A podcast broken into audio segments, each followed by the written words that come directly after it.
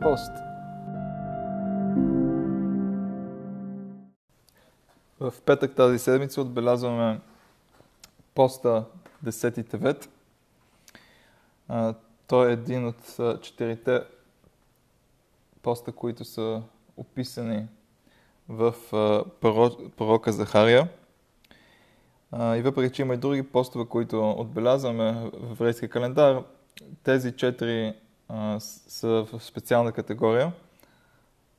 Тези четири поста са свързани с разрушаването на храма, първия и втория,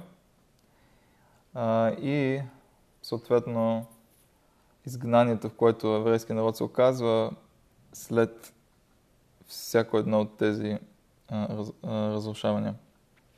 Първо, след разрушаването на първия храм, Вавилонското изгнание и последствие разрушаването на втория храм, изгнанието, в което се намираме в момента. И думите на пророка са следните. Пророка Захария, 8 глава, 19 стих. Така каза Бога на воинствата, тук на воинствата става има предвид воинствата на ангелите, постът на четвъртия месец, постът на петия месец, постът на седмия месец и постът на десетия месец ще станат поводи за радост и веселие, щастливи празници за дома на Иуда, но трябва да обичате истината и мира. Казва пророка, че има няколко а, поста и той ги определя в зависимост от това в кои месеци те се падат. Не дава конкретни дати. И казва, че това са дни, които за сега са, са постове, но за в бъдеще ще бъдат превърнати в празници а, при условие, че еврейски народ успее да а, приеме върху себе си обичта и преследването на истината и мира. Тук трябва да поясним а, за кои, а, за кои постове става дума. И също така, кои, а, кои са тези месеци. Първо, трябва да отбележим, че, че куриоз на еврейския календар е, че годините в, еврейското летоборене се борят а, от Рошашана. Рошашана е началото на новата година, от гледна точка на преброяването на годините, летоборенето. Обаче, когато става дума за месеците в еврейски календар, те не започват с Рошана, а започват 6 месеца преди това, започват с месеца Нисан. От Тората ни казва, че месец Нисан е първият а, месец от преброяването на месеците. Съответно, въпреки че Рошана, който се намира в месеца Тишрей, е началото на новата година, когато борим месеците, всъщност Рошана се намира в шестия, се намира в шестия месец от преброяването на месеците. Съответно, тук в този стих, когато пророка ни казва за тези четири поста, той казва следното. Постът на четвъртия месец. Кой е четвъртия месец от Нисан? Тамуз. Става дума за поста на 17 а, Тамуз, когато а, поне по време на, на втория храм а, падат стените на Иерусалим и враговете влизат в Иерусалим и започва разрушаването на града. След това постът на петия месец, петия месец е Ав, става дума за Тишаб Ав, деня в който отбелязваме разрушаването на двата храма. След това постът на седмия месец, седмия месец е че Тишре, съответно пост на седмия месец е а, пост Гедалия, който се пада на третия ден на месец Тишре. И постът на 10 месец, 10 месец от Нисан е Тевет, месец в който се намираме в момента. И става дума за поста на 10 Тевет, в който а, това, което се отбелязва е а, това, че Навуходоносор, Вавилонският цар, стига до Иерусалим и започва обсадата на Иерусалим, която в последствие довежда и до разрушаването на първия храм. И трябва да разберем каква е идеята на, на тези а, постове.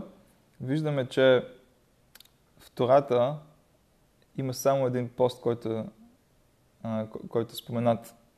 Йом Кипур. Йом Кипур е единственият пост, който, а, който спазваме от закона на Тората.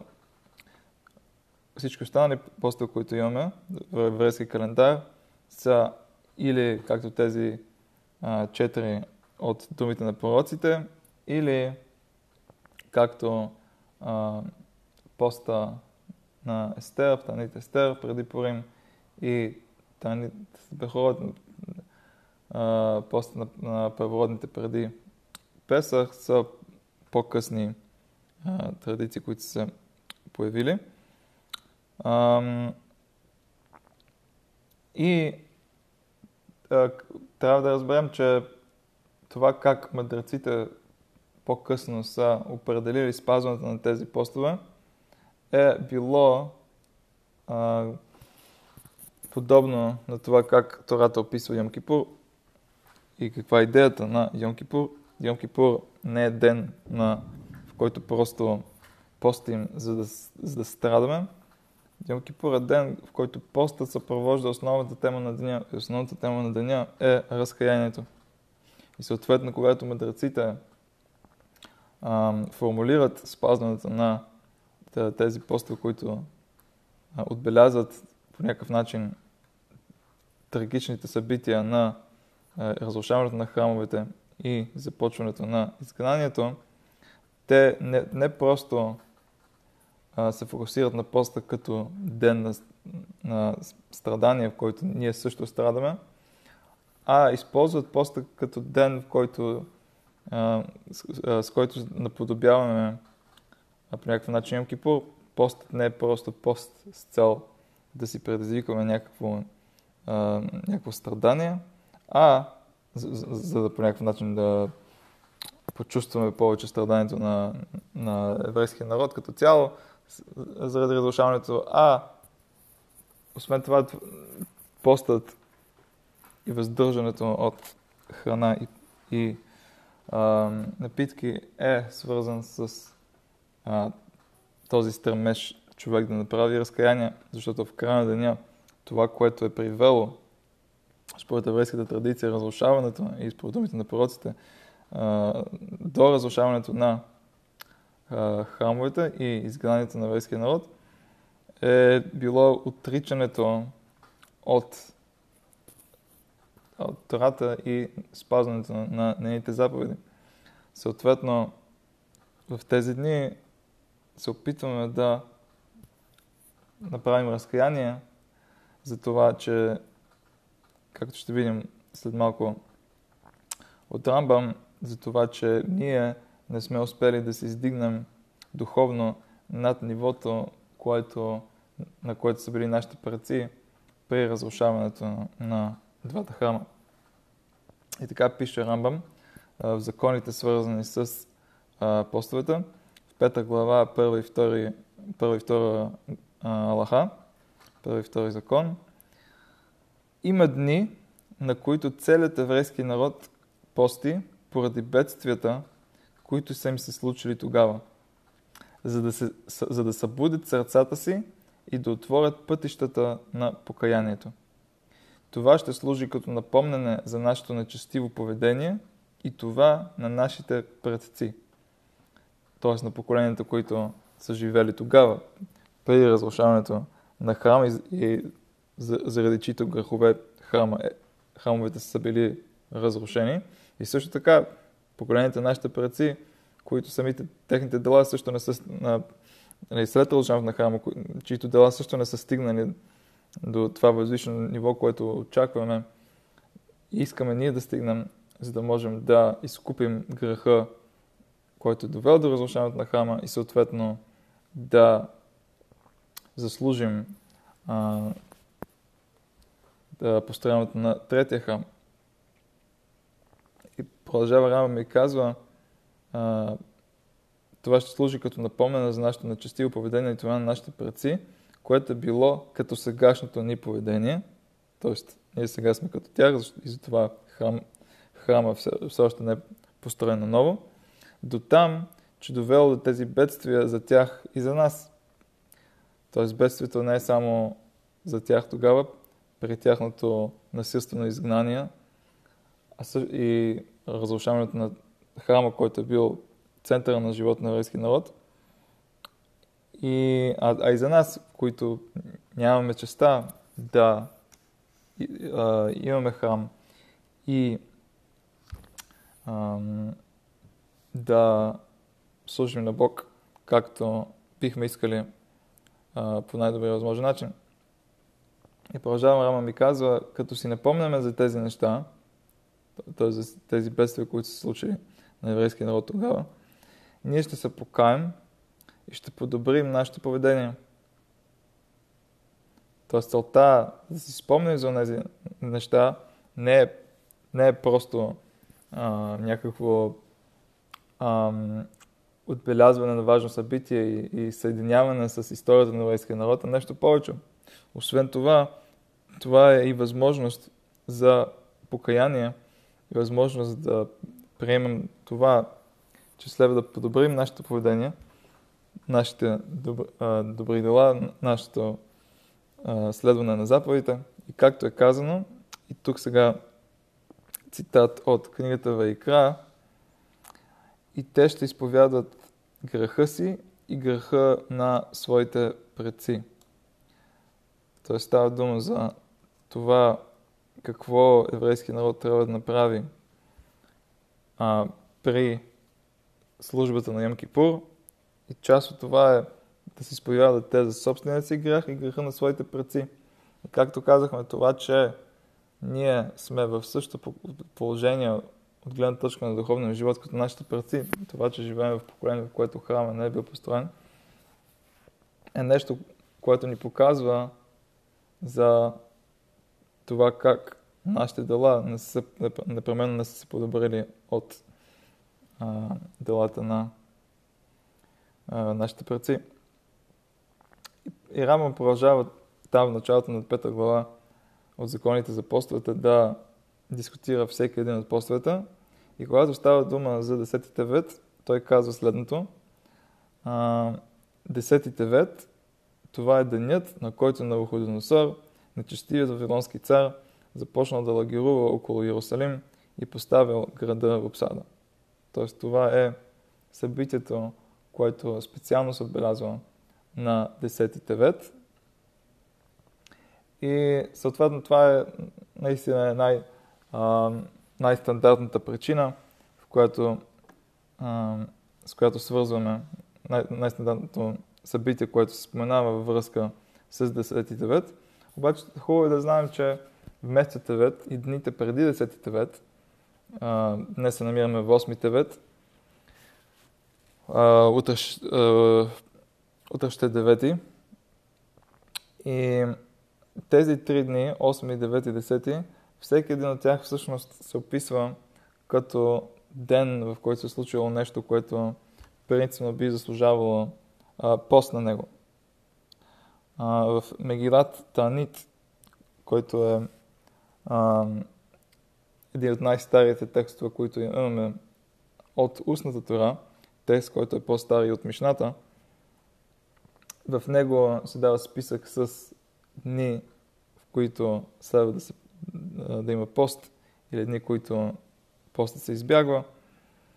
И там се, и там се споменава нали, за съществуването на други дни в Тевет, които а, които поради една или друга причина би следвало да отбелязваме като а, постове. И тук сега ще прочетем извадка от молитвите за 10 Тевет. Всеки един от дните на, на пост в еврейски календар е съпровождан с специални молитви, свързани с този ден. Наричаме ги слихот, което буквално означава молитви за прошка.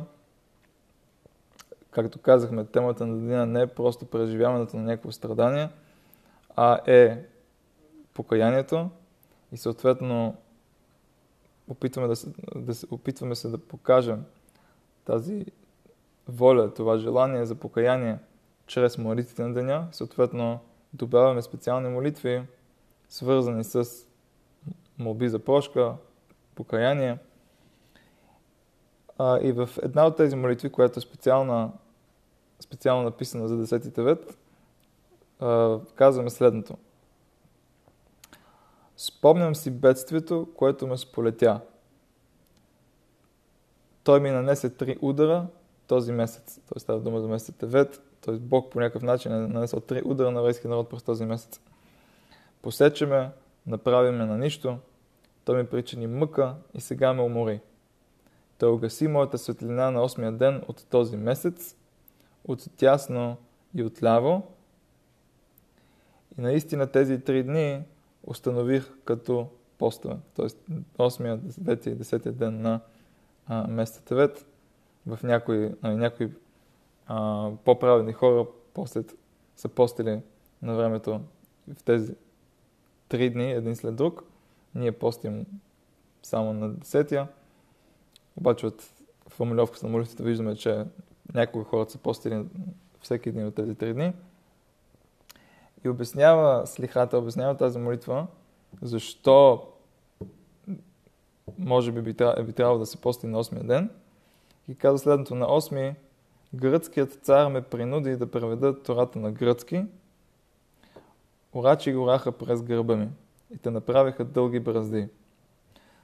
Тоест, това събитие, което се споменава в няколко източника, е свързано с гръцкия цар Птолемей, който накарал няколко от еврейски мъдреци заедно да преведат а, Тората на древногръцки. И това е бил първият такъв, първият превод на чущ език, който не, не е бил подбуден по някакъв начин от, а, от а, самия еврейски народ е бил а, а, насърчаван и поискан от а, гръцкият, а, гръцкият а, цар. И съответно този превод, това превеждане на Тората на, на древногръцки по някакъв начин е а, било възприемано като трагедия. И не, трябва, ще го дискутираме това защо. защо. Обаче ще продължим сега с а, молитвата. И, и тя продължава с деветия ден. На, на деветия се подложих на Божия гняв с срам и позор. Той ми отне мантията на славата и диадемата. Тоест е отнел нещо, което е било изключително важно и проявление на, на царство, проявление на важност. И какво е това? На този ден беше отнет дарителят на добрите думи Езра Писарят. Тоест това е датата, 9-9 датата, в която е починал Езра Софер, Езра Писарят, Езра пророка, който е а, бил лидера на възвръщането а, на евреите от първото изгнание от Вавилон, обратно в Ерат Исраел и там, когато те пристигат, също така бил а, лидер, който чрез него еврейския народ отново се възвръщат към пълното спазване на Тората в Ерат Исраел и последствия това довежда до построяването на втория храм. и съответно тази дата също така се счита за тежка дата в еврейски календар. И сега продължаваме с датата, за която ние говорим. На 10-я, т.е. 10-я ден на месеца Тевет, пророка Хескел, сина на Бози, беше инструктиран да запише в книгата на видението този ден, като възпоменание за слабите опозорени хора. В Тевет, десетия от месечния ред, беше Божият гняв събуден, с плач и оплакване отварям уста, сърцето ми пламти от поредицата бедствия, които започнаха, когато оцелелият дойде при мен и каза, градът беше победен, т.е. Иерусалим беше победен, т.е. започването на тази обсада от Навуходоносор, което последствие води до разрушаването на първия храм и началото на първото изгнание, това в Вавилон. И т.е. тук виждаме вече още, още един поглед към събитията на тези дни в месеца Тевет и как 10 Тевет не е, не е просто една отделна дата в този месец, а е част от поредица от поне три такива дати, които са свързани с а, трагични събития в еврейския народ. И тези три дни сами по себе си а, биха заслужили постове всеки ден, на, на, на всеки един от тях, обаче ние днес спазваме а, само поста на 10 ден. Обаче, тъй като те са свързани, тези дни са свързани, идват едни след друг, много често а, в литературата на по-късните еврейски автори събитията на тези дни се споменават също така във връзка с 10 Тевет, защото използваме този ден като ден, който да отбележим всички тях. И съответно тук в слихата, в, в а, прошката за, за молбата за прошка, която казваме в молитвите си, на този ден споменаваме всички тези събития. И тук само за, за малко да обясним каква е идеята на това, че превода на Тората на гръцки е било нещо, което е било до толкова трагично, че, както било описано от мъдреците, и тук също а, в, в тази слиха, като ден, в който е, падна, е, е паднал някакъв мрак, а, идеята е, че Тората, която е написана на същения език, е нещо, което е изключително трудно да се преведе. И нещо, което ако бъде преведено, губи до някаква степен а, напълно същността си, губи а, всичко това, което се крие за всяка една дума, за всяка една фраза, стих, глава и така нататък. И съответно това, че някой отвън е дошъл и е накарал еврейски народ да преведат Тората на, на, на чущ език, се е възприемало като нали, една, един трагичен момент, в който Тората все едно се осквернява, заради това, че целият дълбок смисъл скрит в нея, изведнъж няма да може напълно да бъде предаден на този, който чете в превод. И съответно се губи тази връзка между написаното и дълбочината и тайните, които се крият в, в него, което е нещо изключително важно в изучаването на Тората и, а, а, и ако си спомняте тези, които бяха с нас през лято, когато се занимавахме с а, темата за заповедта, обича и приятели си като себе си, там видяхме, че от тези три думи в Тората, Вехафтале раха камоха, и ще обичаш приятеля си като себе си. От всяка една от тези три думи нали, можехме да, пос, пос, нали, да посветим поне един урок само на всяка една от тях. Защото в корените на тези думи и в значението им, сравнявайки ги с подобни думи в други места в Танаха и използвайки тълкованията на мъдреците, виждаме, че във всяка една от тези думи се крие нещо много повече от простото им значение, простия им прочит, който би могъл да се предаде чрез превод. Обаче се губи а, в превода и съответно посланията, които са скрити в тези думи, също така биха се изгубили. И това е драмата на, а, на този превод, на тази идея за превода. Днес, разбира се, имаме преводи на, на всички големи езици, преводи направени от евреи, от богоязнени евреи нали, с опит да а, направят превода колкото се може по-ясен и колкото се може по-разбираем, за да може всеки един човек, дори този, който не разбира иврит, да има досек до, да има достъп до поне, поне не, едно основно, не, повърхностно и основно послание в Тората. И това е изключително важно в момента, в който много евреи по целия свят не владеят евреите достатъчно добре, за да могат да оценят текста на Тората. И съответно днес сме в друга ситуация, в ситуация, която приветстваме, а, приветстваме а, това, че има преводи не само на Тората, и на други книги а, от нашия канон. Обаче в края трябва да разберем, че, че да, това че, това, че ни се налагат да използваме преводи, също е нещо, което а, нали, не, не трябва да го възприемаме като, непременно като, като най-добро, най-добрата възможна идея, а нали, да оценим факта, че има нещо по-дълбоко в, в, оригиналния текст и да се стремим колкото се можем повече в а, доколкото ни е възможно да, нали, да научим повече за това как евреите работи и за това да можем да а, се докоснем до оригиналния текст а, сами.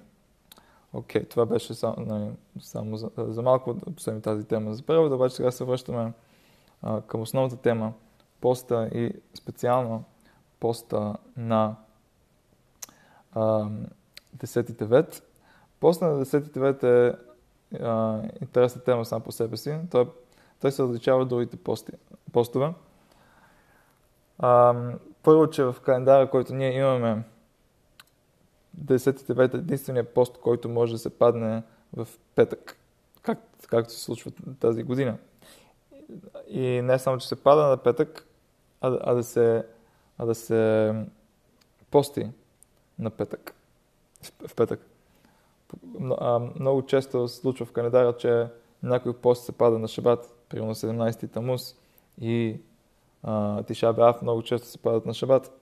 Обаче, тъй като на шабат не се пости, нали, много, много рядко се разрешава да се пости на шабат, обаче, тъй като тези, тези постове са от мъдреците, не са постове на Тората, съответно те биват отлагани за а, следващата седмица. Тоест, в години, които се падат на шабат, се падат на шабат, те се спазват, обаче не в деня, в който те се падат, а в друг ден. Т.е. биват отлагани. А, десетите вет, когато се падна на шабат, въпреки че обикновено избягваме да постим на шабат, защото не искаме да започваме шабат, да влизаме в шабат, докато постим, докато сме гладни и а, измъчени от поста. Десетите вет е изключение. И не само това, а сега ще видим, че според някои автори, ако, ако беше възможно 10 век да се пада на шабат, щяхме да спазваме а, 10 век дори на шабат, щяхме да постим дори на шабат. Единственият пост, който ние наистина спазваме на шабат, това е Йом Кипур. Ако Йом Кипур се пада на шабат, тогава постим на шабат. Но не и всичко останали постове, които са от мъдреците. И тук сега обаче ще цитираме средновековната книга Будалам, в която автора казва следното. Има разлика между постовете Четирите поста се отлагат, ако се падат на шабат, с изключение на десетите вет. Принципно той никога не се пада на шабат, според нашия календар, но понякога се пада в петък. И тогава постим. Обаче, ако можеше да се падне на шабат, нямаше, нямаше да можем да го отложим за друг ден. Защото във връзка с него пише, това е цитат от пророка Ихаскел, в самият този ден. Както пише за Йом Кипур. Другите постове никога не се падат в петък. Тоест, как знаем за Йом Кипур, че дори той да се падне на шабат, ние постим, защото Тарата пише, че този ден ще се спазва в самия този ден, независимо кой ден е. И, съ, и тъй като същите тези думи се използват във връзка с Десети Тевет, пророка Хаскел го каза този ден, че нали, той ще се, че а, събитията на този ден са свързани с самия този ден. Казва Бударам, че ако беше възможно според начина по който календара ни е структуриран в момента, той да се падне на шабат, щехме да го спазваме по същия начин, както спазваме Йом Кипур на шабат. Това е нещо, което, за което повечето автори спорят с Абударам и не са съгласни. В края деня тази дискусия няма никаква, а, няма никаква практична а, функция, защото в края деня според календара 10 век няма да се падне шабат, така че реално няма спор за това, защото календара не е структуриран в момента така. И съответно това е някаква нали, теоретическа дискусия. Ам, теоретична дискусия. Обаче въпреки това е важна дискусия. Защото показва ни нещо за същността на деня и за, въз... и за важността на този ден. Ам... И трябва да разберем защо според Абудахам този ден би имал такава важност. Да, наистина, виждаме, че пророка казва, че събития на този ден са свързани с самия този ден, с това, което се случило тогава. И съответно, когато го отбелязваме, следва да, да го отбелязваме независимо кога се пада.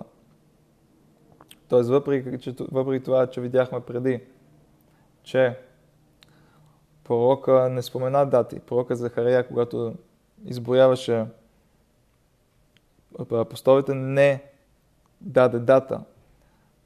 За всеки един от тях той даде месец. Четвъртия, петия, седмия и десетия. Без да споменава дати. И коментаторите, които обясняват думите на Бударам, казват следното. От гледна точка на, на заповедта от пророка да се, да се пости, в тези дни, не става дума за определени дати, става дума за месец. Събитието е достатъчно да бъде отбелязано в определения месец. И затова, ако да речем, постът се падне на шабат, когато шабат е много по-важно да се спази, а, да, се, да се спази удоволствието на шабат, яденето на шабат и така нататък, съответно отлагаме поста за друг ден, защото в края на деня това, което пророка ни казва, е, че а, поста следва да бъде спазван в определен месец. Нали, не е толкова страшно, ако не е на, на датата, която принципно са определили за него. Важното да е в същия месец. Тук обаче от, от думите на Бударам, базирайки се на пророка, изглежда, че 10 е изключение, тъй като за него датата е от изключително голяма важност, защото пророка повтаря това, че той, събития на деня са свързани с самия този ден. Съответно, из, из, излиза, че за разлика от другите условия от мъдреците, 10 тевет е изключително свързан с своята дата, с 10 ден на месеца Тевет. И съответно, ако се падне на шабат, ще постим, както го правим и на Йом Кипур, когато същото рата ни казва, че трябва да се пости на 10-я ден на месец И тук сега намерих а, интересно обяснение за това защо 10-ти Тевет е толкова, толкова по-строг в това отношение от другите дни, в които постим, от, мъдреците. А, намерих такова обяснение в книгата Бней Сасхар, а, е, е, един от най-класическите хасидски коментари върху еврейски календар и празничните а, дни. И той пише във връзка с 10 век следното. Ранните автори пишат, че ако беше възможно, според календара ни, 10 век да се падне на шабат, то щеше да избута в кавички шабат. Тоест, въпреки че на шабат ядем, пием и се веселим, а, щяхме да постим на шабат. Разбира се, щяхме да падаме всички забрани, свързани с шабат, обаче когато става дума за трапезите и веселието на шабат, щяхме да го отложим. Защо? Защото поста ще да избута а, това веселие и радост на шабат и щяхме да постим. Защо? Тъй като, тъй като пише за него в самия този ден. И тук Бней Сасхар цитира а, целият стих от пророка Ехаскел, Ехаскел 24 глава 2 стих, сина на Адам, т.е. това е думите на Бог към Ехаскел, запиши си името на деня на самия този ден. На самия този ден царят на Вавилон обсъдил Иерусалим. Тоест виждаме тези думи самия този ден повторени във връзка с 10 век, деня в който Навуходоносор, цар на Вавилон, обсажда Иерусалим. И пояснява Беней Сесхар, както пише относно Йом Кипур, самия този ден. И казва Беней Сесхар, според сегашният ни календар, той никога не пада на шабат. Според мен, от тук мъдреците на това поколение научили следното. И тук Бней Сасхар вкарва една дискусия за това на коя дата трябва да се падне, на коя дата трябва да спазваме поста Тиша Ав. Ние спазваме този пост на деветия ден от месеца Ав, обаче има мнение в Талмуда, Рав Йоханан, който считал, че поста следва да бъде отбелязван на десетия ден на Ав. И тук на Исасхар цитира Талмуда и следната дискусия. Рав Йоханан казал, че ако бил в онова поколение веднага след разрушаването на храма, то щял да установи поста на месеца Ав на десетия му ден. Защото тогава изгоряла по-голямата част на храма, а не на неветия, когато бил запален.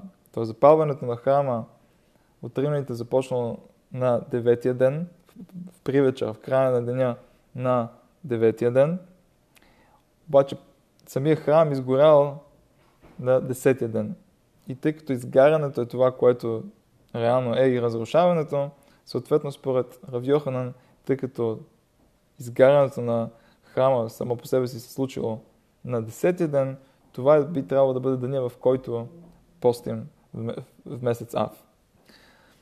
Обаче мъдреците на това поколение решили да установят, поста за деветия ден на месец Ав. И тук сега те са озадачени. И цитира Абней Сахар Муда, мъдреците били озадачени. Защо наистина би установен на деветия ден? И отговорили, че е по-важно да се отбележи началото на бедствието. В случая с месеца Ав, бедствието, разрушаването на храма е започнало с запалването му в края на деня на 9 Ав. И тъй като това е началото на бедствието, началото, което води до края, съответно, е това, което а, е по-важно и което трябва да се отбележи, въпреки че най-голямата разруха е била причинена на друг ден, на следващия ден, 10 Ав. И това е цитата от а, Талмуда. И продължава Бней Сасхар и казва следното за връзката между това и строгостта на девети девет. Изглежда, че мъдреците на това поколение научили от думите на пророка за това, че девети тевет е, че десети тевет е по-строг от другите постове и съответно избутва в кавички и шабат. Въпреки, че на тях бил разрушен храма. Тоест, пророка ни казва в 10 век, той следва да се спазва на самия ден, дори самия ден да се падне на шабат. Защо? Има някаква строгост в това. Строгост, която е по-силна от тази на другите дни. Другите дни, в които имаме постър. Защо?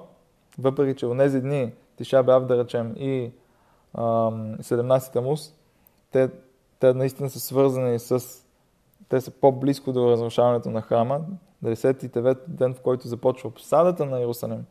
Обаче разрушаването на храма ще се случи месеци по-късно. И дори тези дни, в които отбелязваме това разрушаване, по някаква причина те не са в това отношение, не са по-строги от 10 век, защото ако те се паднат на шабат, ги отлагаме. И той каза следното. Защото той е началото на бедствието. И на него царя на Вавилон обсъдил града на Господ. Благословен да е той. Тоест, тъй като 10 век е началото на разрушаването на, на първия храм, т.е. той е началото на бедствието. От всички тези постове и датите, които, и събитията, които те отбелязват, събитието, което се случва на 10 век, обсадата на Иерусалим при, при първия храм, е първото от тези събития.